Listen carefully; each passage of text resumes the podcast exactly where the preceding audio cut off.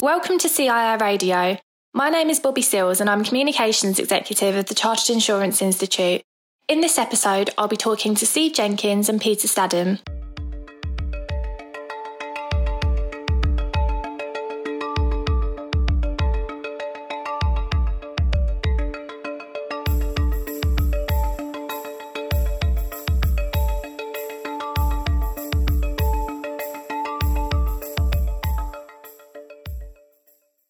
This episode of the podcast, we are talking about the Chartered Insurance Underwriting Agent title, which was launched earlier this year in collaboration with the Managing General Agents Association.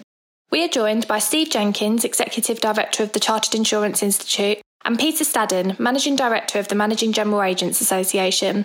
To find out more about this podcast and for useful links, go to thejournal.cii.co.uk forward slash podcasts. Here is our conversation with Steve and Peter.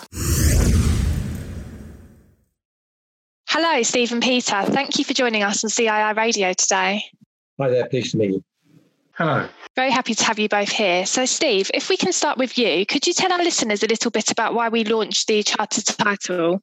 Yes, we're delighted to expand the uh, number of corporate chartered titles that we have. And for many people, they'll be familiar with the fact that the broking title and the insurer title have now been in place for over 10 years. But over recent years, it's quite clear that the uh, managing general agents in particular have become of increasing influence across the whole sector. And given the fact that what we are really focused on is continuing to uh, the momentum behind building a profession, it was important for us to make sure that there was a title that fitted the description of what an MGA actually does, hence Chartered Insurance Underwriting Agent. And as a consequence of that, we applied to the Privy Council, and given the profile and the appetite from the MGA community for, for one of these new titles, here we are. Okay, great. And you mentioned about the importance of the title for MGAs there. Who else is the new title for? It is predominantly the MGA sector, and you know, in a sense, because of the in- increasing influence of MGAs on customer outcomes for the sector as a whole, it was clearly important that this was a gap for us to fill. You know, MGAs are quite clearly not insurance companies, and neither are they actually insurance brokers, but they do have a material impact on the end customer experience. And um, many of the products that are designed in the sector today ha- are influenced by the input of MGAs. So as we develop the profession further, it's absolutely key that there's a chartered title for MGAs, particularly given the fact that MGAs were saying to us that they wanted something that fitted their requirements. And Peter, drawing on what Steve just spoke about there, what is the importance of the title for the MGA sector? I think the importance of the title is to give market recognition of what MGAs do and what they bring to the market, as well as UK economy. MGAs, of course, are writing approximately £10 billion gross written premium. I think this new title clarifies their importance. It clarifies their skills and their knowledge, and also that importance in the market. Okay, great. Sounds like there's lots of benefits there. Peter, how has the MGA market received the new charter title? From the discussions I've had with a number of our members, they've actually received it very, very well. I think, you know, acknowledging what they are trying to achieve in the market, and certainly from my discussions that I've had with them, the MGAs are looking at this to take advantage of this particular title to acknowledge their importance in the market. And that importance is growing year on year. Okay, great. And Steve, um, what has the reception been like among the general insurance market? Well, very, very positive indeed. You know, it's it's clear from talking to insurers and and to brokers that they see MGAs very much part of the fabric of the overall profession and been very supportive of our desire to secure a title specifically for MGAs. Whilst individual organisations play a particular part in the sector, you know, in, in a sense, it's the world of insurance that we're trying to drive standards up in, and, and this plays a you know an important part. When you look at the way in which other professions have evolved over the years you look at uh, the accountancy profession you look at the legal profession you know where chartered titles have been front and center for a long time you know it's partly because the entire sector is covered. And more recently you've seen the way in which the engineering sector has has changed public perceptions from what previously would have been perceived as a trade to what is now clearly seen as a profession, with civil engineers, mechanical engineers, and chemical engineers and structural engineers all being part of that. it's the same philosophy. MGAs are front and center of the insurance sector and need to be able to make a public statement of what they stand for through this chartered title. Bobby, if I may jump in here as well. When we talk about the general insurance, we need just to clarify what we're talking about.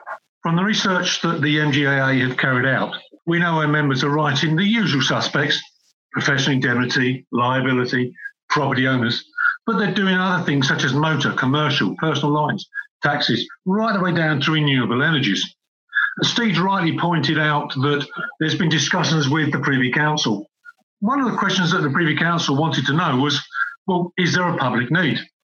We know that our members are writing in excess of 16 million consumer policies. So you can see there's a real importance, and the MGAs are playing a major part within the UK insurance economy.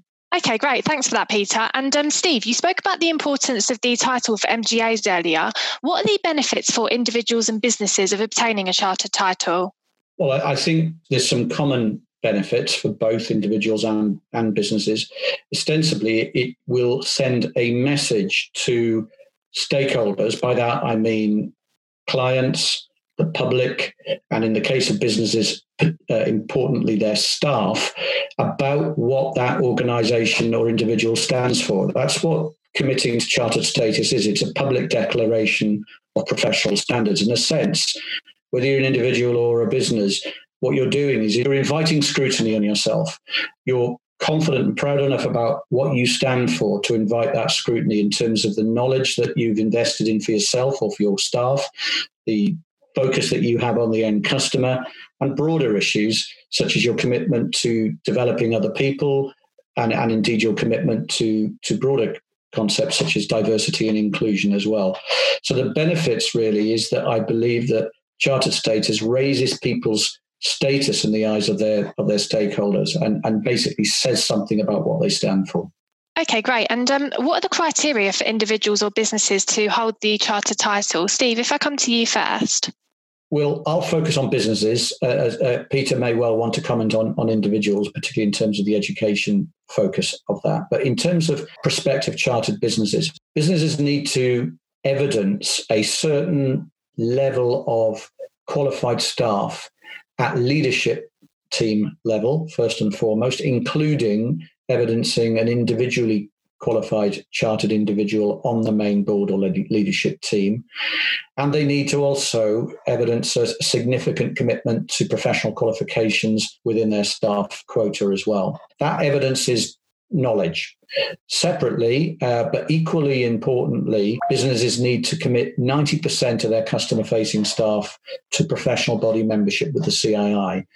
And the reason for that is that that binds the entire organization together and it commits every individual within that 90% to the CII's code of ethics and to a formalized program of relevant CPD. So, in a sense, you've then got the fabric of the organization evidencing its knowledge, evidencing its commitment to ethical standards, and evidencing its commitment to keeping up to date. And that's kind of what you expect when you think about it from a doctor from a lawyer, from an accountant, from a surveyor, from you know from a professional, and and uh, in a sense, uh, similar concept that we're talking about here.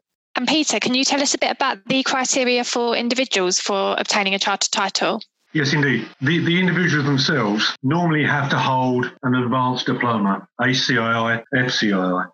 There may be some of them out there exactly like I was, I had the chartered insurance practitioner, which really I don't think reflected what I did. So I was very honoured when I was asked or invited by the CII to change my title to chartered insurance underwriting agent. And I would actually suggest that those MGAs out there do likewise. But if they've got that advanced diploma, then and they don't have the chartered, then do so. Take that chartered status. And Steve's right, it will improve the CPD. It will improve the education because, to be honest with you, we learn things every day, and that's absolutely right. And we should take advantage of this diploma to show to our peers that we professionally are in a position to actually mark down in the sand what we achieve, what we believe in, and prove our ethical content. So there's a great opportunity here to actually take that criteria, embrace it, and actually become chartered. Okay, great. And um, where can our listeners go to find out more about the title? Well, there's a there's a chartered section on the on the main CII website, and uh, I believe that the link will be shown at the uh, at the end of this particular podcast. And certainly, again, if I can jump in again here, uh, Bobby, if you go onto the MGAA website, mgaa.co.uk, there is a particular lozenge with regard to chartered, and it shows you what you can do, what you need to achieve, and how you can actually elect to become chartered. But in addition, we have met beginning of March with Steve and uh, Sean Fisher, and we actually held a podcast that talks in more detail about the chartered status, what are the expectations, what are the obligations, and how people can actually go on and achieve this particular status. Okay, great. Thank you, Stephen Peter, for speaking with us today. I'm sure our listeners will find this information extremely useful. Thanks very much indeed. My pleasure. To find out more about the CII's chartered status, visit cii.co.uk forward slash chartered.